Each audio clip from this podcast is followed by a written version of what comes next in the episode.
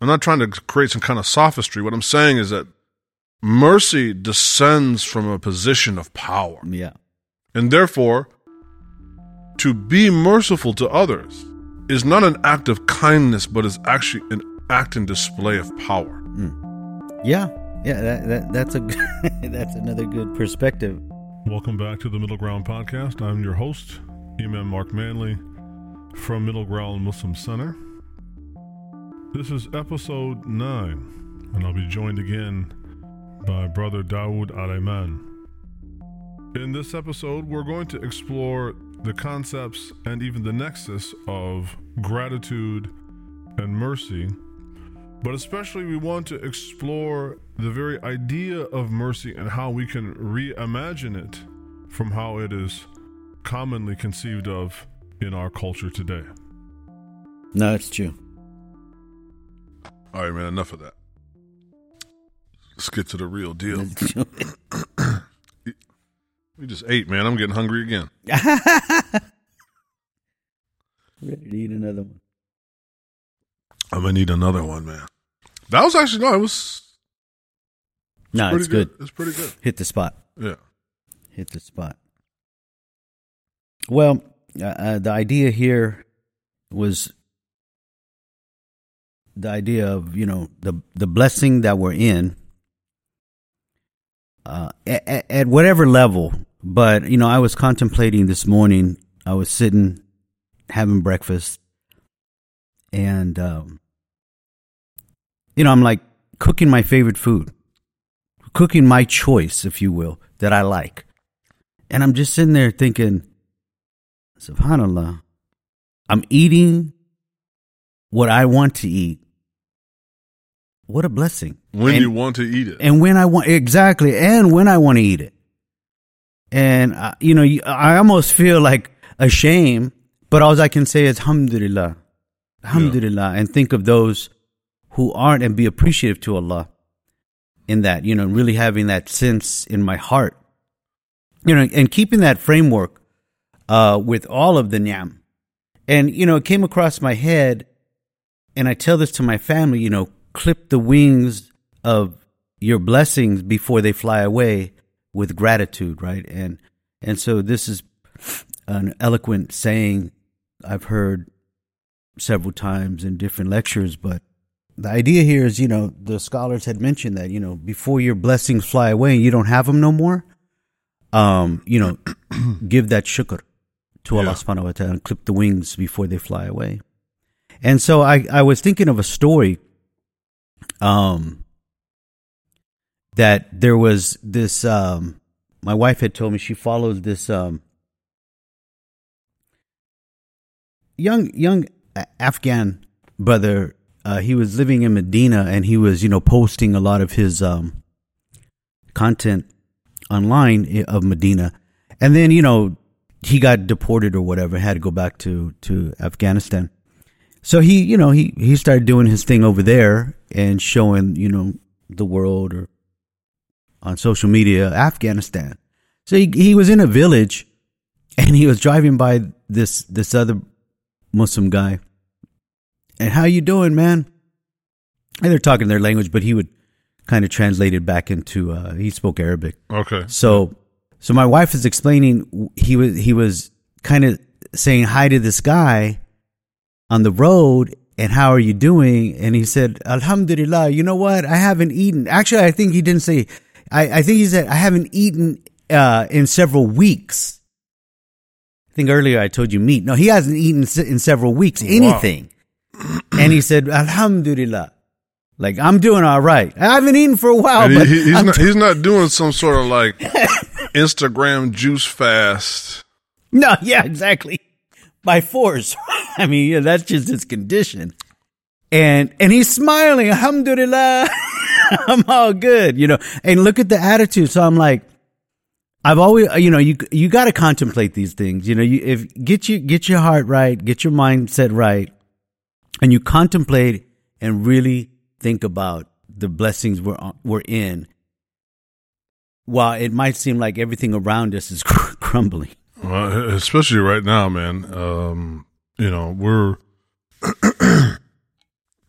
you know the the, the psyop we're in is uh, flooding us, Mm. you know, with images to uh, you know demoralize us. Uh, you know, and I, I think a part of demoralization of you know if you want to target a certain group or a population and you want to demoralize them on a on a deep subversive level just make them ungrateful Mm. promote you know promote those things that will encourage a sense of ingratitude Mm. i think uh i don't know who is it i think it was bill burr it was either bill burr or who's the other comic ck lewis or kc lewis i don't know man i can't keep them straight but it was one of these comics that I think said something to, you know, offend, you know, the priesthood of high, uh, you know, high society. and so he, he was being interviewed. I don't know if it was by Conan O'Brien or I have to see if I can find the clip, right? But he was like on an airplane getting ready to go somewhere. And I, I think they took off, right? And so they're in the middle of the air, and the guy sitting next to him is like, "Oh man, you know this thing sucks, man. This flight is horrible. You know, there's no Wi-Fi." Oh. And he was like, you know, he's like, "Okay, you know, sure, that's inconvenient. It sure would be nice to have, you know, Wi-Fi." But he's like, "Yo, man, you are in a metal cylinder." flying through the clouds hundreds of miles an hour, five miles above the earth. Like you are in the midst of a miracle.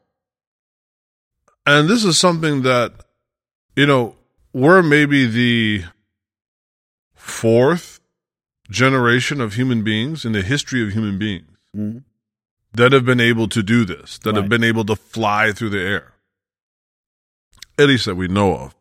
Now, if you go back to some of the Mayan records, I don't know, man. They, they, they look like they got something that's Space flying instrument. around. Yeah, yeah, they got the space aliens, right?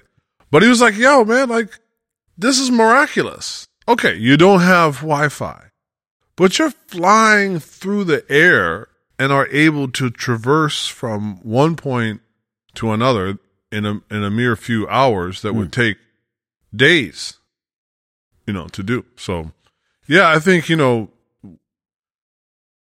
there is a really insidious component to our civilization that conjures up the image of people sitting somewhere in a tower, you know, dry washing their hands, Right. you know, uh, uh, thinking of you know evil deeds to do. But I do. I think it's like you know you want to you want to if you really want to make people ungrateful, then drown them with a multitude of many, many, many things,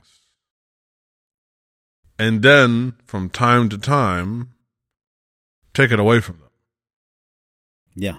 And what they'll un, they'll act like a bunch of unruly children. Mm. Definitely. So, I mean, the source of blessings, and many might say, you know, well, it came from here, it came from there, or we really forget. But as believers, we know the source of blessings, and they're ultimately coming from Allah, from God. And the idea here, I'll read this phrase or sentence. These blessings are ultimately coming from God. They are seen as a manifestation of Allah's mercy and grace upon individuals and communities. And what struck me in that was the idea of mercy. Um, for those who have eyes, you you will see the blessings all around you. And Allah even says, I mean, just look in your own selves. Are you- Right, I right. mean, that whole machine you're you're in. Or even look up. eh, Look up. I mean, just You know, وَفِي السَّمَاءِ رِزْقُكُمْ right? And in the heavens, in the sky, في السماء, Yeah. right? وفي السماء الرزق is your provision. Mm. وما توعدون, right? And what you were promised. So the blessings are are visible for those to to see if you want. But the idea of his mercy um sometimes that might be an abstract thing or we just haven't seen it yet or we forget about it. Um and we are having that conversation earlier and I I said okay let me just look up mercy in the dictionary here and so it states compassion or forgiveness shown towards someone whom it is within one's power to punish or harm. So the one who's being merciful has the capability of harming you. So I might show you mercy, but I might not have had really the capability of harming you, but I gave you a few bucks or whatever. Maybe you needed something. I had it. I gave it, but I really didn't have the power to harm you or punish you or do anything to you. So there's an added, you know, dimension there into this in, in, the definition. Uh, and so when we have the idea of mercy from Allah subhanahu, Allah subhanahu wa ta'ala, we think, I, or at least for me, I always just assume, oh, well, the blessings that we get while we're living in this dunya. Yeah. But it always dawns on me, I mean, when you read in Quran and Allah is most merciful, and I've always gravitated, well, what is that mercy? It's definitely that He's saving you from the hellfire. I mean, I default or I tried to default, okay, blessings all around us, food, drink, things like this to sustain our bodies and stuff. Definitely a mercy and a blessing. But what is the ultimate mercy, as you had mentioned and we were discussing, that you are saved and spared from the hellfire? Right. The, the, the, the, the greatest act of mercy is to spare somebody from punishment. Mm. Right. Yeah. W- without a doubt. And so if you, you know, we believe that the greatest and ultimate act of mercy that Allah Ta'ala can give a person is dukhul al-jannah, right? Al-afu wa dukhul al-jannah, right? Is to be pardoned and to be admitted to paradise in which there exists no pain, no loss, no hunger, no aging, um, no lack of want. Yeah. Right. Um, but I want to highlight what you just said because I think there's something in because we're both Westerners, you know, we're both from America, and even when you become a Muslim, you sometimes your default mode of processing the world is still what's deeply ingrained in you from your Right. cultural background. And I would I would be willing to stake the claim that in the Western point of view, as Christianity recedes further and further and further into the backdrop, and as we proceed further and further and further into a, a highly secularized, materialistic, atheistic society, hmm. that whatever might have been of truth in Christianity, of what was revealed to Sayyidina Isa, of what was revealed to Jesus, the son of Mary, alayhi salatu salam, may Allah bless him and his mother, has now been replaced with the Roman Empire, has been replaced with Pharaoh, has been replaced with the obsession and preoccupation with with power and the approximation to power. Uh, but I would really want to, really more particularly the, the approximation. And what I mean by this is that, and what you just mentioned, right, that mercy, it emerges from the capacity to inflict harm or punishment, but is curbed through some type of discernment Mm. to then bestow. And that's why I was saying, if you think about it, Allah Ta'ala is the most powerful Mm. amongst his names, Al Jabbar, Al Qahar, right? The mighty, the one that can impose, Al Aziz, right? The mighty one. And so, out of Allah's power, that He can, right? Allahu yaghfiru liman yasha wa yu'adhibu liman yasha. Mm. Allah can, God can, according to his own dictate and his own prerogative, without seeking the counsel or permission of any other, can forgive whomever he wants and can punish whomever he wants. And as Allah says, وَلَا هُمْ يُنصَرُونَ And if he chooses to do the latter, to punish, none can, none can uh, avert this. And so there's a mistaken idea in Western psychology, I think today, that mercy emerges out of weakness. Whereas for us, mercy emerges from all power, Mm. from the all powerful one. Mercy comes out of that.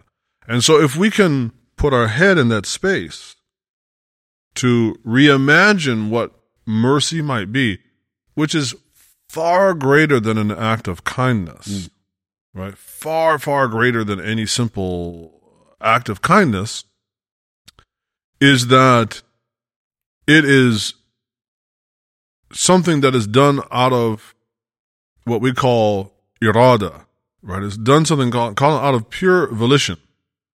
Of course, as human beings, we're limited because we don't, ha- we are not all powerful. We don't have unlimited resources. Yeah. But Allah Ta'ala is the one that not only has unlimited capacity for mercy, but in the verse that we mentioned, or that we'll, and then another verse we'll get to, is that because Allah has no needs, He has no need to eat, He has no need to sleep, He has no need for things, because one, all things belong to Him. You know, وَلِلَّهِ مَا فِي السَّمَوَاتِ وَمَا فِي الْأَرْضِ Everything in the heavens and the earth belongs to Allah. وَلِلَّهِ مَنْ فِي السَّمَوَاتِ وَمَنْ فِي الْأَرْضِ Every one in the heavens and the earth belongs to Him. You know, وَلِلَّهِ مَفَاتِحُ السَّمَوَاتِ right? All the keys to the heavens and the earth, the treasures, everything belongs to Him. And so, وَرَبُّكَ الْغَنِي And so, as Allah says, what? And your Lord is Al-Ghani, the one who is it's not even sufficient to translate as rich, No. but in possession of so much that they have no need. And then from that, that Allah Ta'ala is what? Dhur Rahmah. Because Allah has no need and can act purely on desire, and by here I don't mean shahwa, I mean irada, right? I don't mean like carnal passions. I mean, wh- what is your want? What is your will? That Allah Ta'ala can do so and can act with complete impunity to be merciful to whomever he wants mm. and in an unlimited capacity based upon whatever his prerogative is. So I'm not trying to be, I'm not trying to create some kind of sophistry. What I'm saying is that mercy descends from a position of power. Yeah. And therefore, to be merciful to others is not an act of kindness, but is actually an act and display of power. Yeah. Yeah. That, that that's a that's another good perspective uh, that I think is overlooked because as you're bringing, We it think we think that- yeah, power is to subjugate others. right? Of course, the problem is our very paradigm of subjugation is usually to inflict pain or to coerce others to do whatever you want. Allah is so powerful that He can be merciful to the kafir. Hmm. He can be merciful in this life to the kafir, even to the mushrik. Allah shows mercy even to the people of shirk in dunya, in this worldly life. Because everything and everyone belongs to Him. Yeah. So nobody will escape His judgment. But I'm saying, like, really, if we can imagine that mercy and acts of mercy and creating environments of mercy are in themselves actually manifestations and display of power, we might have a completely different society Yeah. versus one where the only display of power is your way to not only just lord over others, because Allah lords over everybody, but do so in a way that is effortless Right. and that disregards in some ways, and this is the difference between Allah and His creation. We can lord over others, But that will usually involve some resistance and some type of, there'll be some struggle involved in that. Mm-hmm. Allah is Al Qahar, right? He is the dominant one to such an extent. Whether people submit to him willingly or not, they are subjugated. They're not even a part of the conversation. By their very existence, they are subjugated to him. Mm-hmm. The only difference is those who will willingly acknowledge that subjugation and embrace it. That's why we are ibad Allah. Mm. Those who willingly acknowledge that we are subjugated by Allah. And He can forgive us for anything and He can punish us as He chooses, and there's nothing we can do about it ourselves. We can implore Him to forgive us, Yeah. but we cannot. You know, there's no way I can somehow uh, apply some technique to uh, deflect Allah's punishment of. No. And so, uh, again, I think this is this is if if we as Muslims could get to some of the higher agenda things instead of worrying about gender. I told you I was just at this conference this weekend. You know, we got people being murdered in the in the thousands, children being eviscerated in the thousands. But because Chuck comes along and says that Baskin Robbins now has 31 flavors of gender and you can blend them up in a smoothie, now that becomes a preoccupation for us. Right. These are the higher level things. Like, you know, we got to start teaching people how to actually live and, and breathe and behave. And Think. part of that is be merciful to other people, not because, oh, I'm in a position of weakness, so all I can do is display to you mercy. Or because I have money and I have political power and I have, thor- I, I'm physically stronger than you and I can display that not really as mercy, but as a way for you to, you know, to, to almost worship me. It becomes like a kind of, you know, a subtle kind of shirk Mm. versus mercy by its definition, because it is associated with Allah as His names and attributes and qualities, that Allah Ta'ala says He has no want, and therefore He is powerful, and as a commentary on that, that He is what? Dhur Rahmah. Mm. He is the possessor. That's what that's what mercy comes out of. Yeah. No, these are these are the the finer points that you know we get wrapped up, as you mentioned, with all of the uh, hoopla and social disruption. Uh, and you know, it, it, it's very simple. You know, like you mentioned, how many genders, and you know, we're dancing around with eggshells, and we got to be careful because those who are in power are trying to, you know, put put your arm behind your back and twist it. Oh, we don't need to deal with that we need to get back to basics and get back to our, our, our foundational understanding and where we're at. So our GPS needs to be put back on as Muslims, uh, you know, and there's just two genders. Right. However, the idea here of the blessing, then the response is gratitude. So for every um, every situation, there's a correct response. And as Muslims, we should understand the response that's according to the situation. So the Prophet ﷺ said, for every matter, there's a manner. So for every situation, there's a way to go about it. And there might be many ways that we could think of to do something or go about it, think about it. But then there's the best way, or we can say the most efficient way, right? Right. uh, which is going to save time, energy, and wealth, if you will. And the response here, when it comes to the blessing of Allah subhanahu wa ta'ala, the ni'am, so we don't lose it, is gratitude, or we'd say shukr. And I was taught shukr lisan is good, saying things on the tongue, having gratefulness to Allah subhanahu wa ta'ala on the tongue, course. alhamdulillah, thanks Allah. But you follow that up with your action. So whatever Allah has blessed you with, wealth, time, money, source of power, different forms of power, whatever it might be, then you utilize that in His cause. So if you're blessed with wealth, Right, okay, right. you you give it out. You you you got food, okay, we got to feed some people here with Yes. that, or whatever it might be, right? So so that's the second part that I think we sometimes miss, and we're always taught, you know, just alhamdulillah, alhamdulillah, and all of this, and it's not really mm, part of the train. um, when it comes to gratitude. And, you know, we have that sense of gratitude. Like, so, you know, and I was always taught, alhamdulillah, my older brothers, they, hey, and I mean in Islam, we, we would, we might get a, a bid or a contract, my, especially my business partner, Right. and he would say, okay, we go make two rakat sh- uh, shukr. I Yeah. was like, subhanallah. Yeah. Like, I mean, you know, for me, be, like you said, the Western mindset, we just did a contract. It was business. Alhamdulillah. You know, thanks God. No, no, no. Now do some action.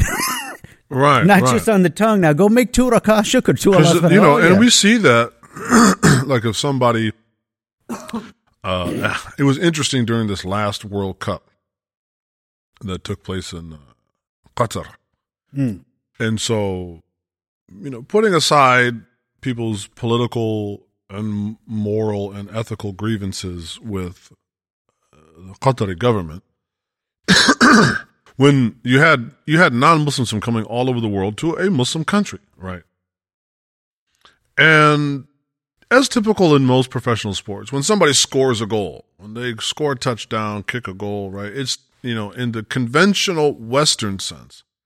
What do you do? You spike the ball, you do a touchdown Mm. dance, you know, you kick a goal, you do some right. But then they were seeing some of the Muslim players that when they would kick a goal, they would make sajda. They would go and prostrate. Which, in the conventional Western sense, when something good happens to you, it's all about me. Praise yourself. Exactly. Whereas in the conventional Muslim sense, you know, kharru sujjadan, right? That you fall on your face Yeah. and you make prostration. Yeah. Yeah, uh, that's what I mean about coming up with, you know, not just coming up, but really using your Islam to unpack the the entanglement of your culture. And by this, I'm not speaking in any kind of presumptive way that this very same thing doesn't need to be done in a great many, if not all, Muslim coun- you know countries. Because you can live in a Muslim country, that doesn't mean it's perfect. But I do believe, particularly here, and of course, you know, we're talking to a, a predominantly Western audience, is to use your Islam to unravel some of those knots. Right. And one of those knots is, it's all about me Right. Yeah. uh, versus those display, right? So I think the next, maybe the next train stop on this is then what do you feel it is that prevents this shukr, this gratitude from manifesting both individually and collectively?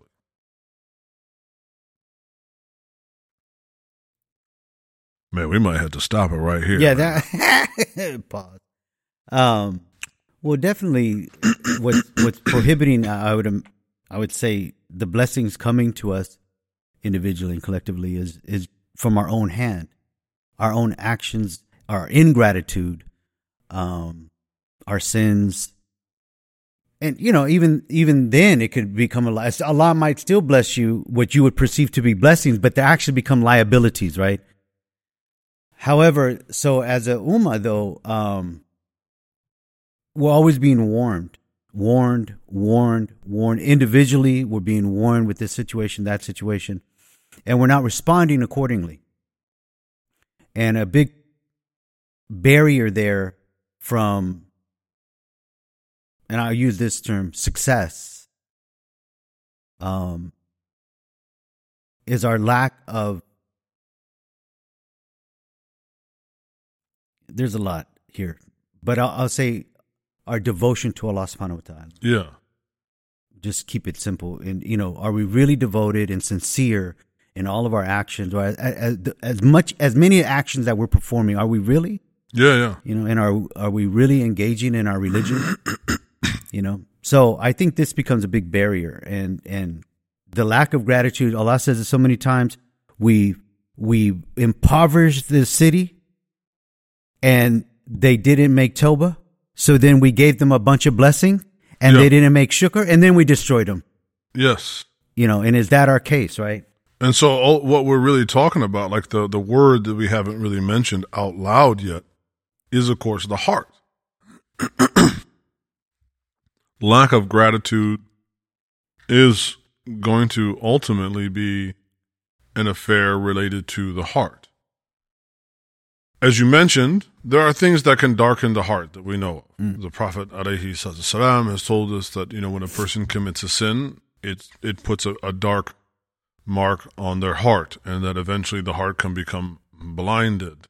It turns completely dark. And that part is well known amongst us. Another part I wanted to maybe elucidate a little bit here, and that was from something we had spoken about earlier, which is from a verse in the Quran. it's the 111th verse of Surah Al Imran, or the third chapter of the Quran, in the 111th verse. And a little bit of context, right? So this verse is being revealed amidst the Muslims having a conflict with the non Muslims. Mm. They're, they're having to fight them now. And so, amidst conflict, Allah reveals a verse in which He says, Kuntum khayra ummatin ukhrijat linnas.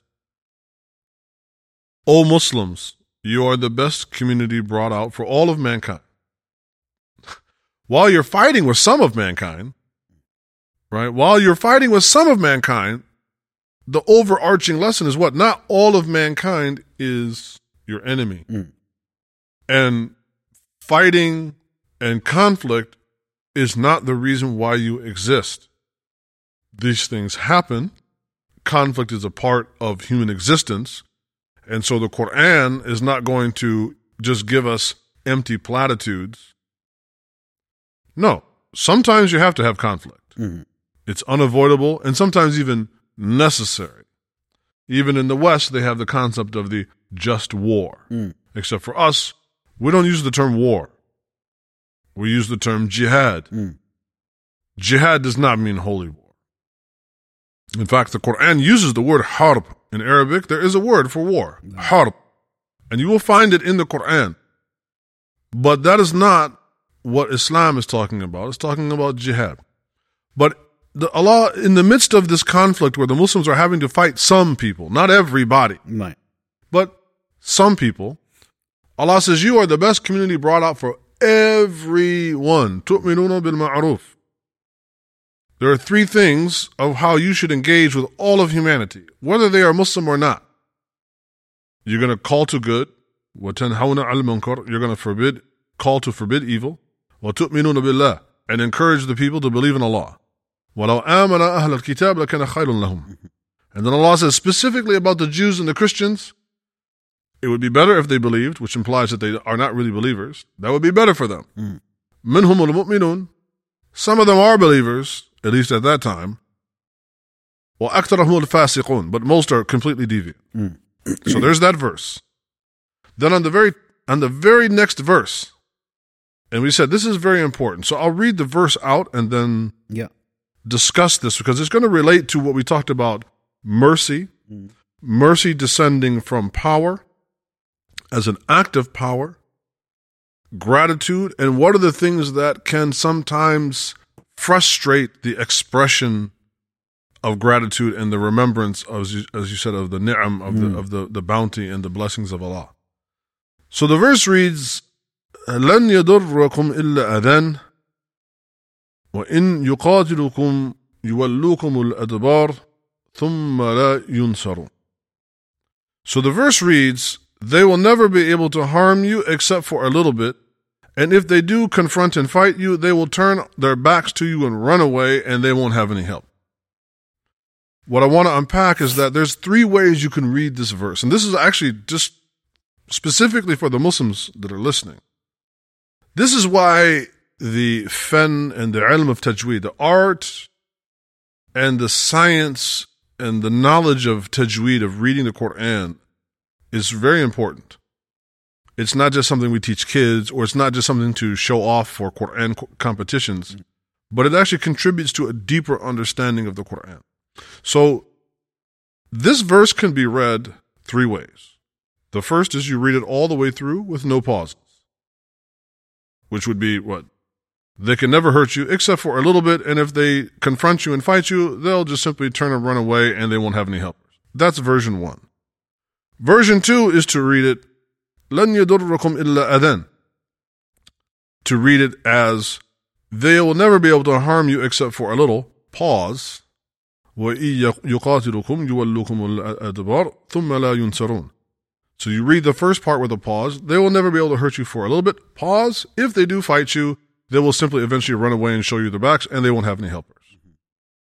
The third way, which we're going to talk about, is going to be the differences and the importance between two and three. The third way to read this is لن يضركم. Pause. The meaning here and the implication is they can never harm you. They will never harm you. لن يضركم. Pause. إلا أذى.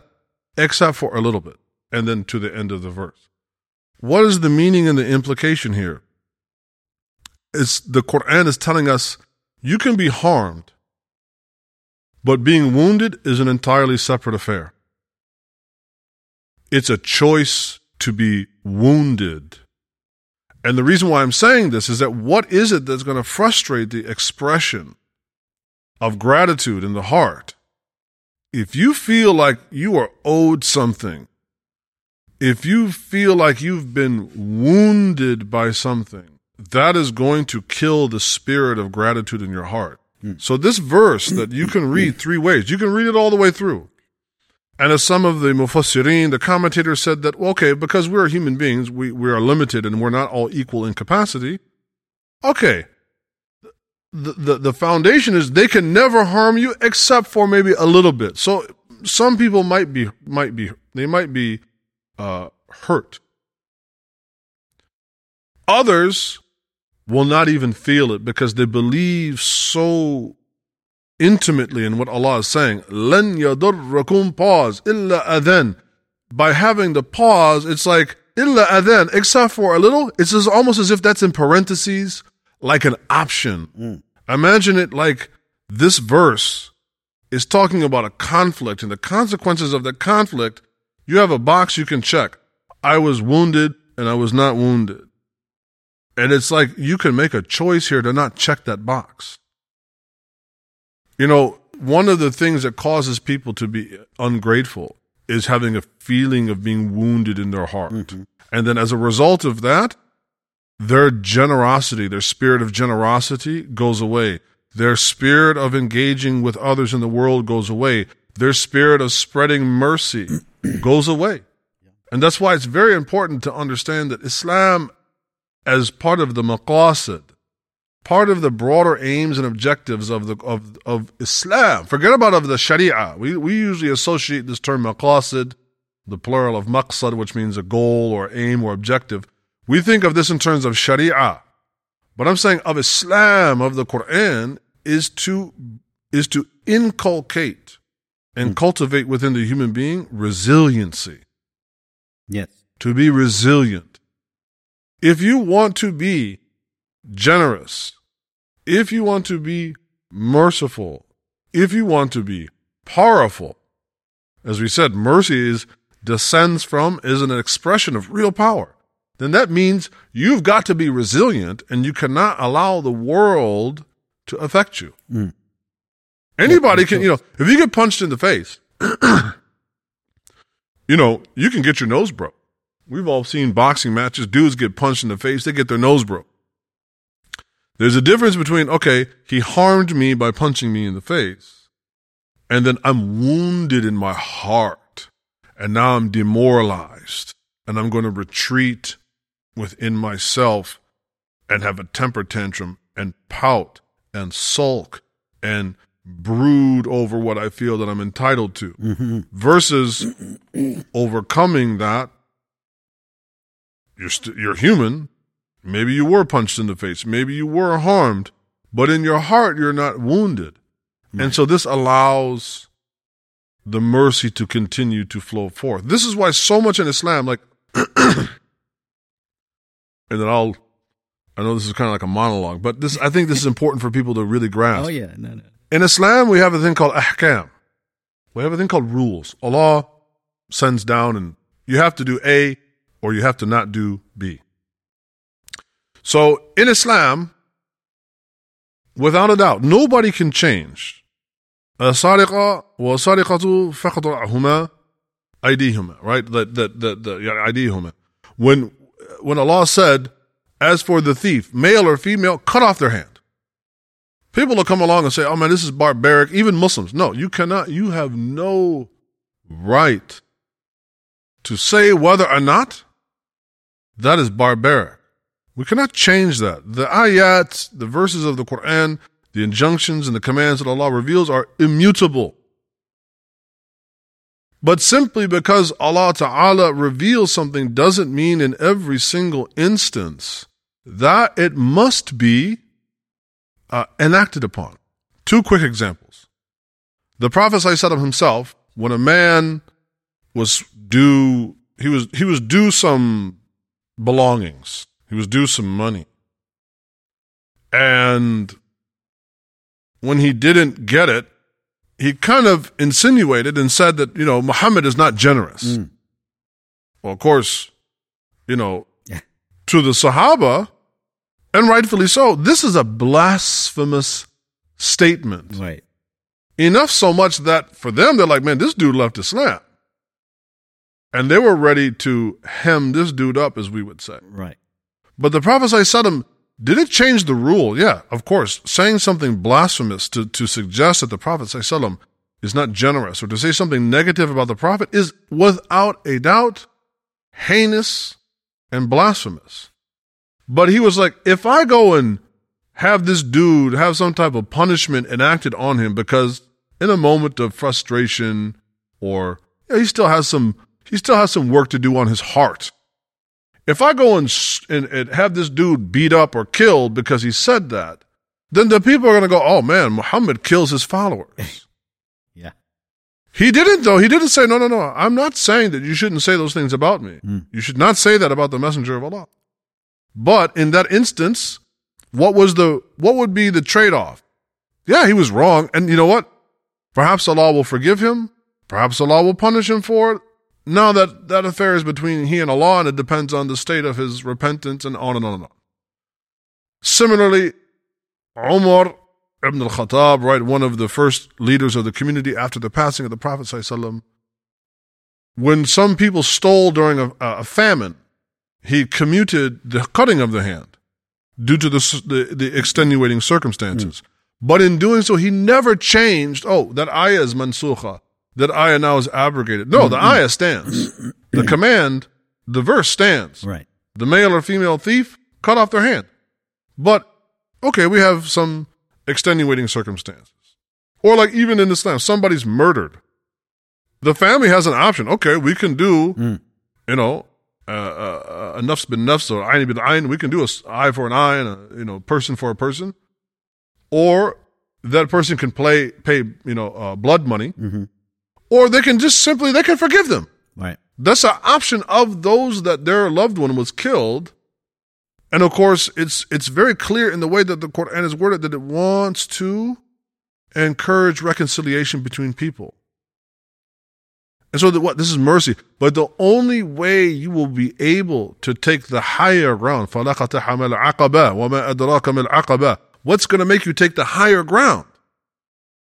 It's not being wounded in your heart so that you can truly exercise power. Mercy will only come from a powerful person. Right.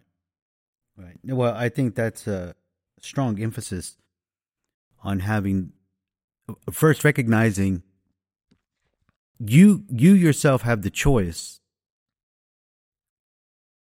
to have whatever feeling you're going to have and then have the choice to corral that feeling Yeah.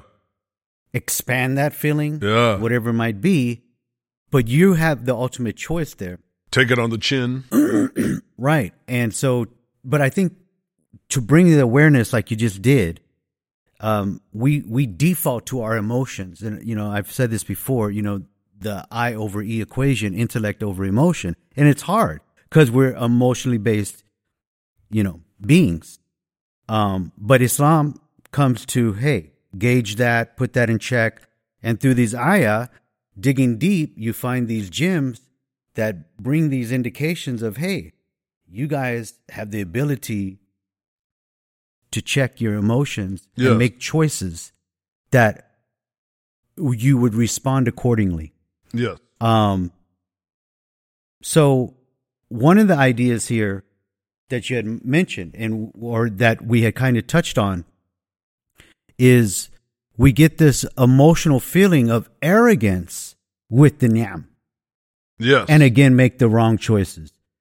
And from my understanding, this is also a major sin that will not no one will enter into the into the paradise with a atom's weight or a grain or a seed of arrogance.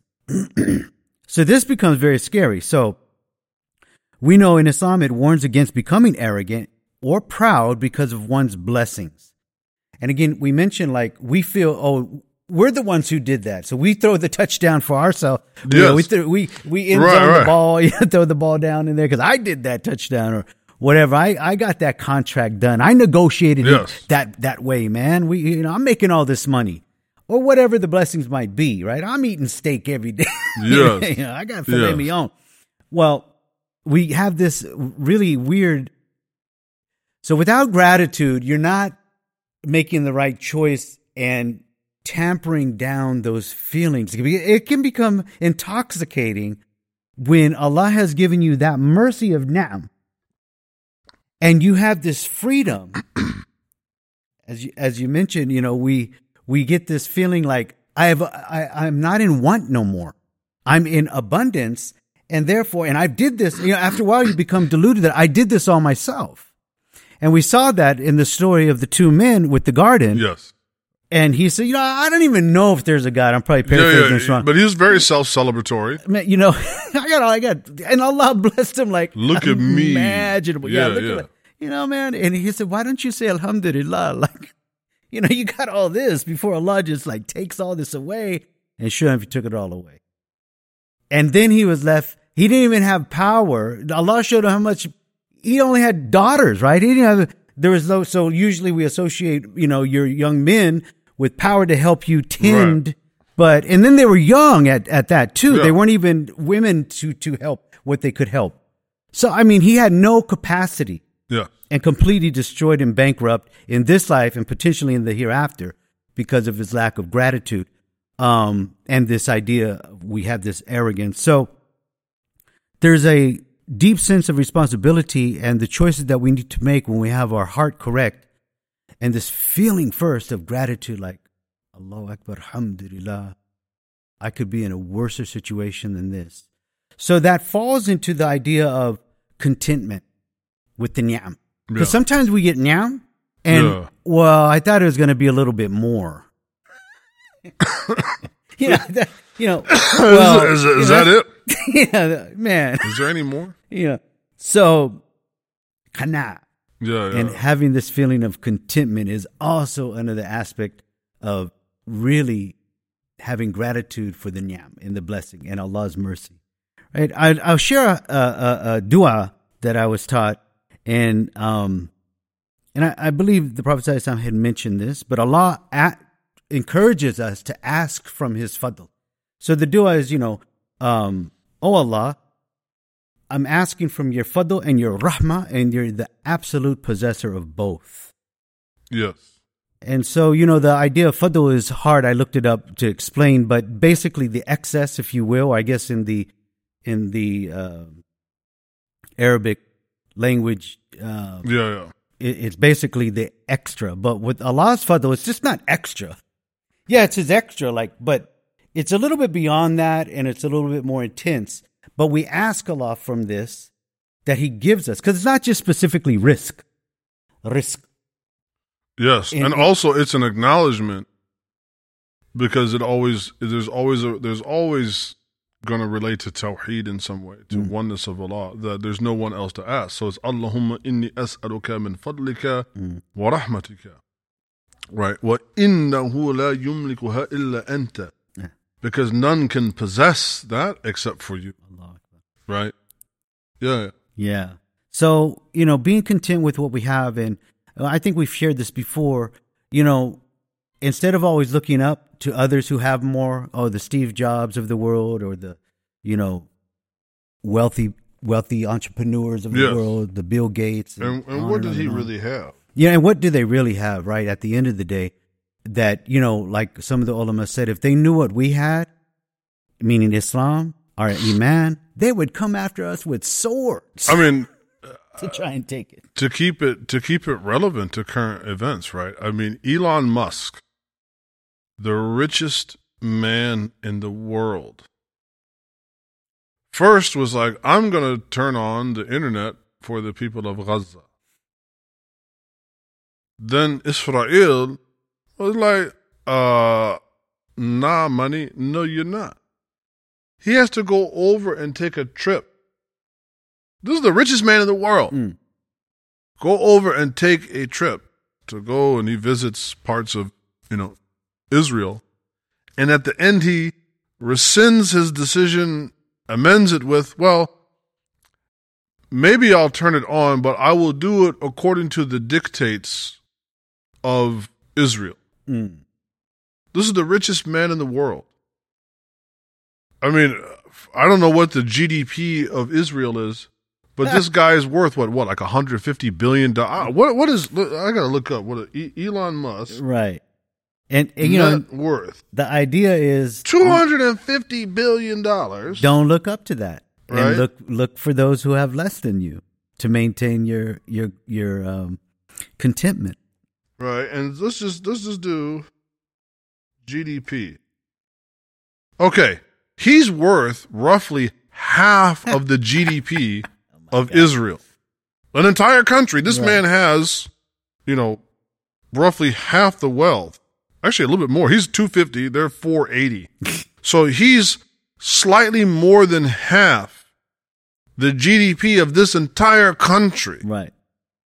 And he needs to shut his mouth. and he's got to he's got to toe a certain line and and this really shows that there is there is no freedom except by Allah's leave You got it. there is no contentment by Allah's leave there is no happiness except by Allah's leave that all the money that this man has i mean more money than you and I could possibly hmm. although I'd I'd like to give it a try. Hey, but more money than we could possibly imagine of what to do with. And all he can think of is to build little rockets to go to Mars, Mm. and he has to keep his mouth shut when it comes to that affair. Right. I mean, just absolutely extraordinary. And that actually, that's a sign for everybody else to. This is how Allah works. Allah is Al Latif. Mm. Allah is subtle. And Allah is Al Qahar. He is the one that can compel. Though he is the richest man in the world, he forced him to be subjugated by others. Right. Right? He's still being subjugated. Right. I mean no that that's an that's an incredible an incredible affair. yeah, the observations of these things we have to really look at. We're we're we're bewildered by face value of things, and we don't look. I think we're know, more we're more than bewildered. Some of us are. I mean, I'm bewildered by two hundred and. I mean, If, if I had two hundred and fifty dollars, I'd be bewildered, Yeah, right? definitely. Two hundred fifty billion, bro. I, I don't know, man. I probably, I would probably fly off into space. I don't know. I'd lose. I'd lose my mind. I, I, I you know. Uh, But you brought up a good point. But once we can, you know, m- connect the dots, but still with all that money, hey, money, you he's can't He's got no idea what to do with himself. you, can't. You don't really have all the power. Now, and why- also, look, money is not the same as morality. right, the man, and not just because of what's happening. Obviously, the issue with his lack of empathy and support with the Gazans is despicable. But far before this, the man is extremely inconsistent and has displayed that uh, he clearly needs some type of recalibration of the gyroscope that is his moral sensibility. The man has absolutely no no moral sensibilities whatsoever, and money can't give that to you. Even hob now he's going to hobnob with Netanyahu and all the big wigs in Israel, and maybe he'll get some contracts. None of that will set your compass straight. Right. And so, what Muslims have to really learn a hard lesson here. Your compass must point towards Allah Ta'ala. That's why we have a qibla. That's why we have a direction of prayer. So you can always orient yourself, regardless of your coordinates, regardless of your circumstance. If Yeah. you've royally screwed up, you go back to Allah.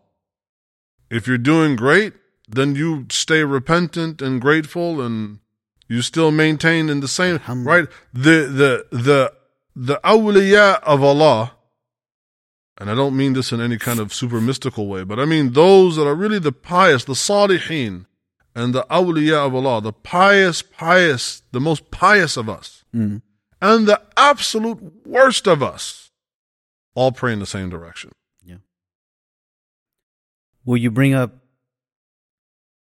another aspect here of the mercy the blessings of Allah subhanahu wa ta'ala is the ibtila, the tests and the trials that we go through as a community and all humans. There's no human that's going to uh, not be tested and put in a trial in one form or another.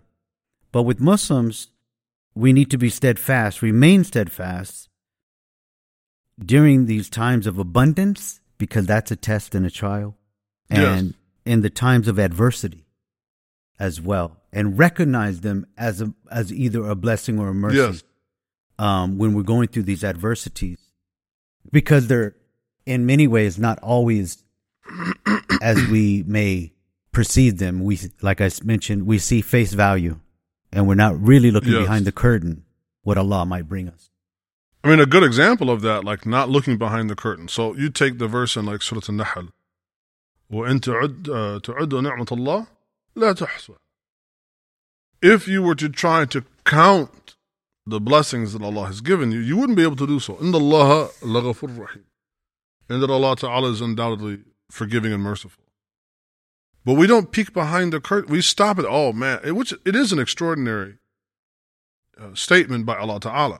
But like with everything in the Quran, أَفَلَا يَتَدَبَّرُونَ الْقُرْآنِ Don't they contemplate this Quran? So yes, if you did try to count the blessings that Allah Ta'ala has given you or any one of us, you would not be able to do so. But you know what you can do is what? But if Allah has said, وَإِن تَذْكُرُوا نِعْمَةَ اللَّهِ You know, تَذْكُرُهَا If you had tried to remember the ni'am, the blessings of Allah, you could remember them. You can remember that you are blessed. You might not be able to count them. Or not even, it's not even a matter of might. You cannot do so.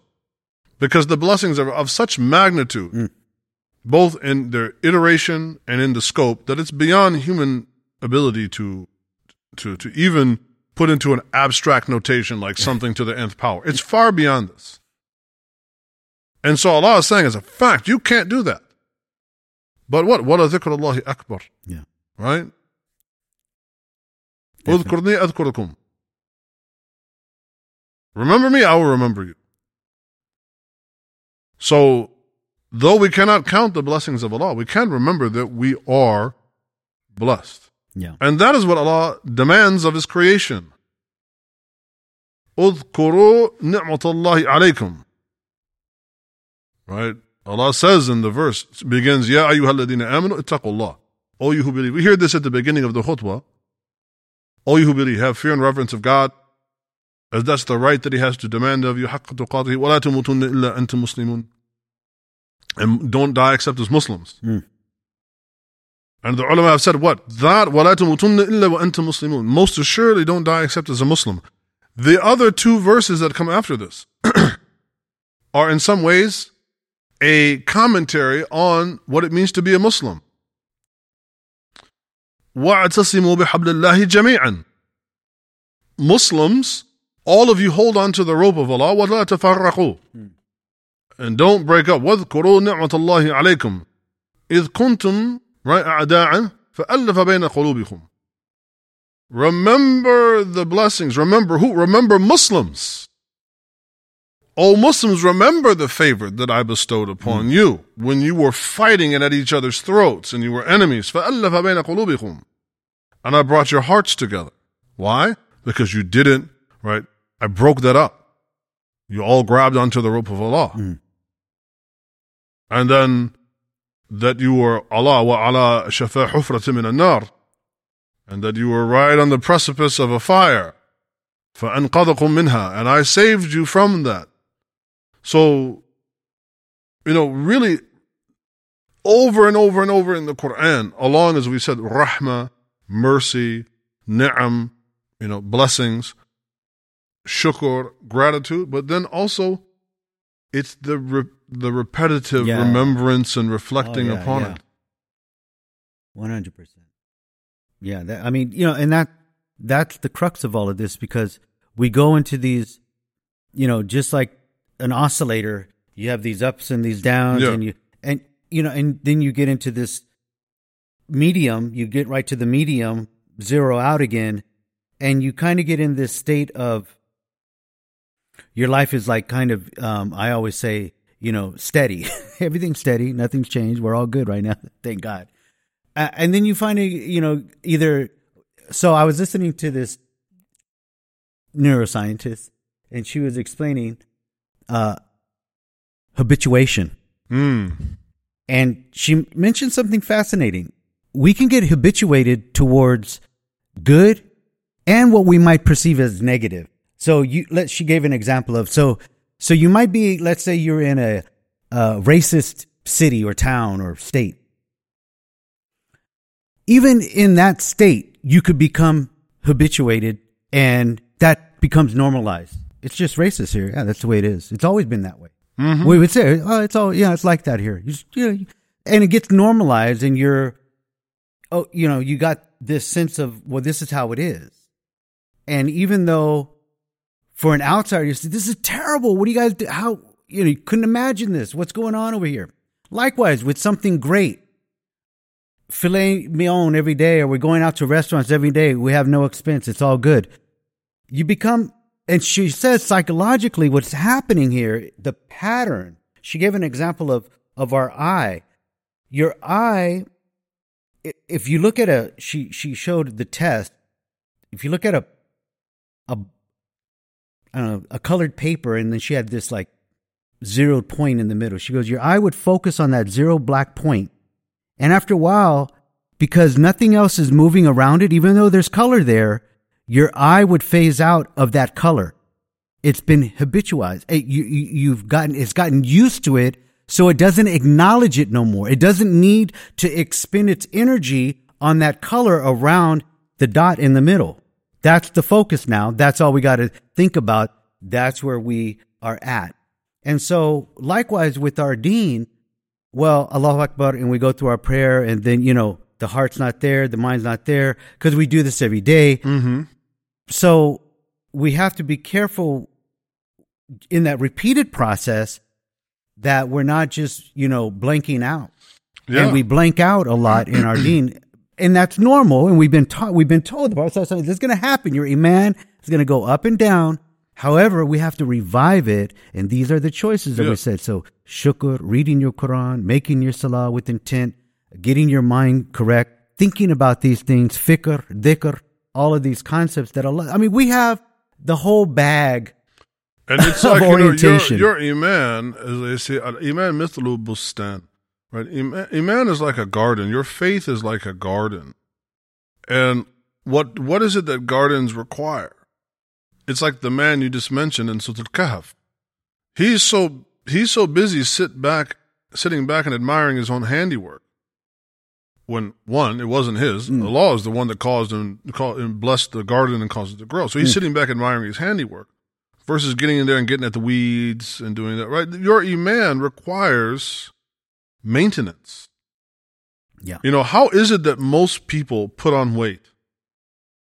most people put on weight because when they get the first little inclination, oh man, my my shirt is a little puffy, hmm. you know, my pants are fitting a little bit tight, uh, my face is looking a little right.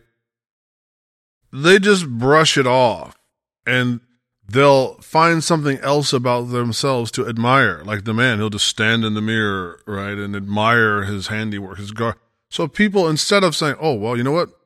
Maybe I need to, uh, you know, start tracking my calories a little bit, keep a food log, you know, uh, uh, take a, you know, I need to make sure I'm getting my my walk in, whatever it is." Instead of jumping on that right away, like a gardener, people let it grow till it gets out of control. Yeah. Then it becomes hard. And then it becomes now it's like, well, man, you know, you, you, sometimes you see somebody's lawn and it's just like, you know, it's it's gone. And that can be overwhelming when you Mhm. let and I think that's what discourages some Muslims that go away from the religion. Mm. Even though Allah has said in the Quran, "Inna Allah yaghfiru dhunub jami'an." Allah forgives all sins. Mm. And وَلَا تَقْنَطُوا مِن رَحْمَةِ اللَّهِ Don't despair over the mercy of Allah. But people are like, yeah, yeah, yeah, yeah, yeah. I did all this stuff because I've allowed my garden to get out of control. And then now when you look at it and what it would require, you have thought your, you've basically thought yourself into a corner yeah.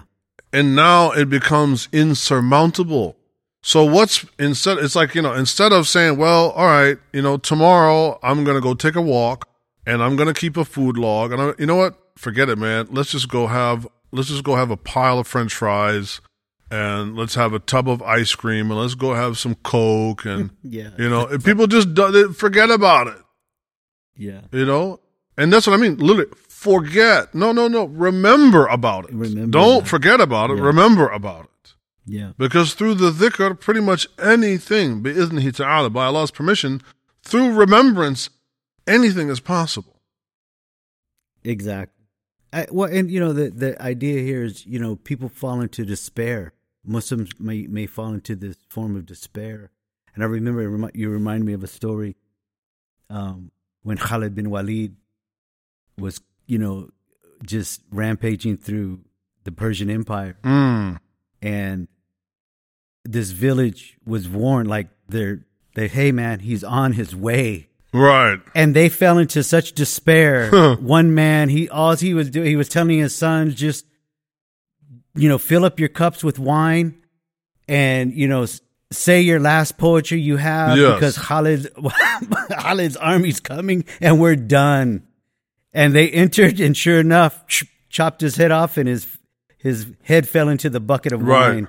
So I mean, you know, and so must are we falling into such a despair? No, we should be falling into gratitude and thankfulness and looking at and even then peel that back another layer right there's a great uh hikmah or saying uh, from Ibn Ata'Allah as-Sakandari rahimahullah. Right? There's a great phrase that one of one of the great scholars of suluk, of so-called spirituality, and he said, he said, من علامة الاعتماد على العمل نقص نقص من الرجاء عند وجوه uh, الزلل. He said that one of the first signs, uh, and he's talking about people that have become despaired, right? People that are suffering from despair. He said one of the signs, uh, or rather, to back it up, he's saying what it's because people rely upon one of their own deeds. So how do you know you're in a state of despair? You're relying upon yourself. And so what he says, from the signs that a person is relying upon their self and not relying upon Allah, that they're relying upon themselves and they're not remembering Allah, that they're re- relying upon themselves and they're not relying upon the Quran, and that they're relying upon themselves and that they were not relying upon the Sunnah of the Prophet sallallahu is that he said that that when it when they do a deed and it doesn't work out, this is causes the despair. He said nuksum arija, right? It causes a loss of hope, right? It causes a loss of hope. And the wujud azalal, in the face uh, uh, uh, when something uh, undesired takes place, mm. and so it's quite astounding. I always remembered this one from, you know, Ibn Allah, this, uh, uh, uh, this, this particular saying of his. He's like, yo, if you start suffering from despair, undoubtedly it is related to you, though it may not be apparent to you, Mm. but undoubtedly it is the case that you are relying upon yourself. Mm-mm-mm. Whether you're relying upon yourself, whether that be uh, materially, emotionally, psychologically, religiously, spiritually, you are relying upon yourself or something man made. Right. And you are not relying upon Allah Ta'ala, His commandments, His encouragements.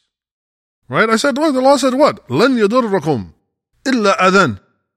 They cannot, you, they can never harm you. Mm. Then the pause, well, okay, maybe a little bit, but that's up to you. And the harm is only physical. They cannot harm you in your heart.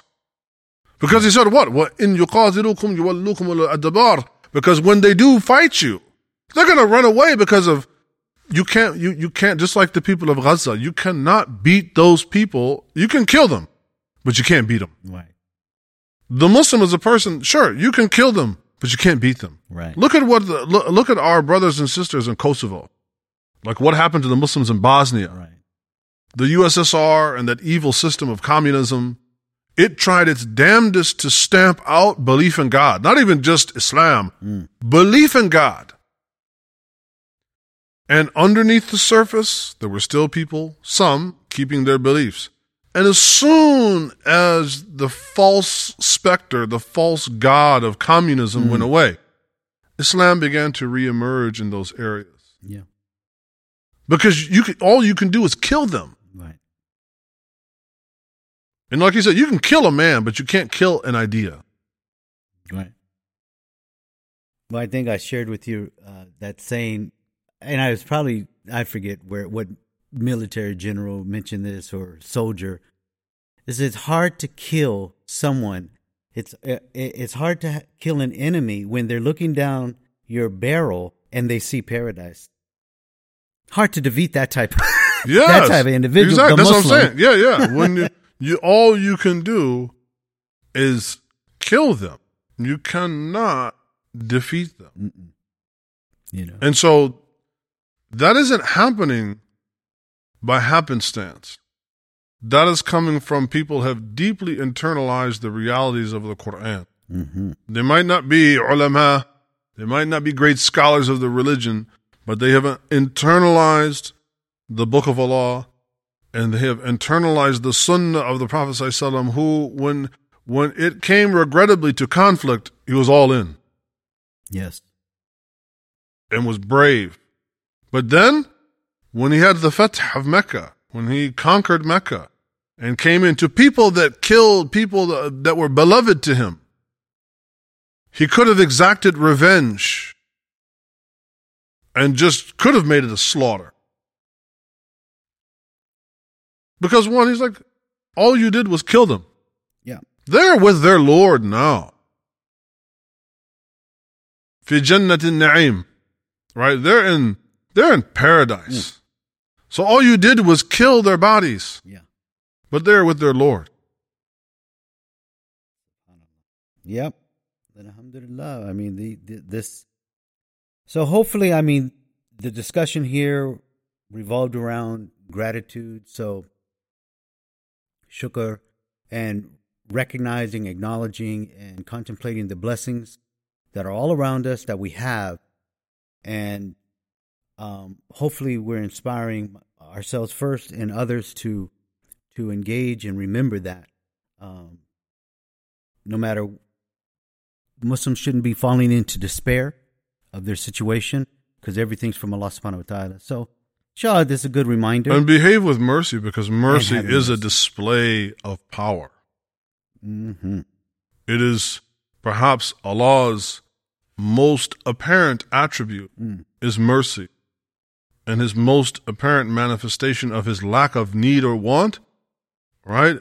وَرَبُّكَ الْغَنِي ذُو الرَّحْمَةِ Your Lord has no need or want for anything, and therefore is the very possessor, the source of all mercy. Mm. So Muslims should, uh, you know, I'm not talking about some Hare Krishna, you know. I mean, if somebody breaks into your house, you know, like like like Malcolm rahimahullah said, you know, show people mercy, but you know, if they come to take you out, you send them to the cemetery. Hello. You know, but but again, that verse that we talked about, they can never harm you. It comes right after the verse about you're the best community sent for all mankind, all mankind, and that verse was sent and revealed amidst a conflict. Yeah. So it's important to remember we, and I know sometimes we get on to stuff about the West, and uh, again, you know, when we're talking about the West, it's merely to untangle the knots. You know, I'm I am 100% Western, without a doubt, unapologetically, because that's where Allah made me from. Right. Right.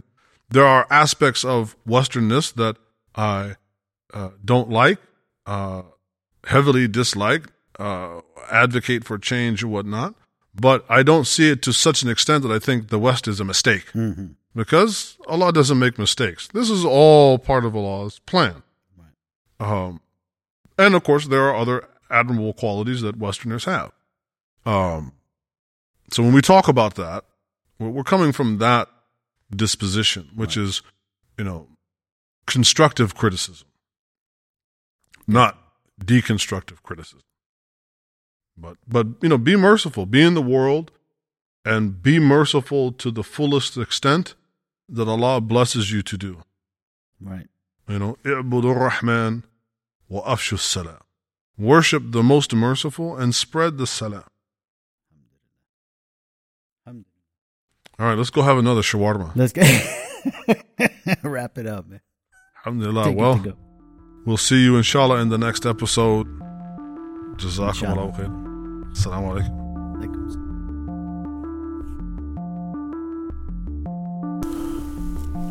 You've been listening to the Middle Ground Podcast with myself, Imam Marc of Middle Ground Muslim Center, and my dear friend and co host, Brother Dawud Aleman. You can check out our show notes on Substack for all the references as well as how to check us out on other platforms such as Instagram or Twitter. As always, leave a comment and some feedback as well as suggestions for anything else you would like us to discuss in the future. Jazakumullahu khairan for lending us an ear and spending your time with us. Inshallah, we'll see you in the next episode. Assalamu alaikum.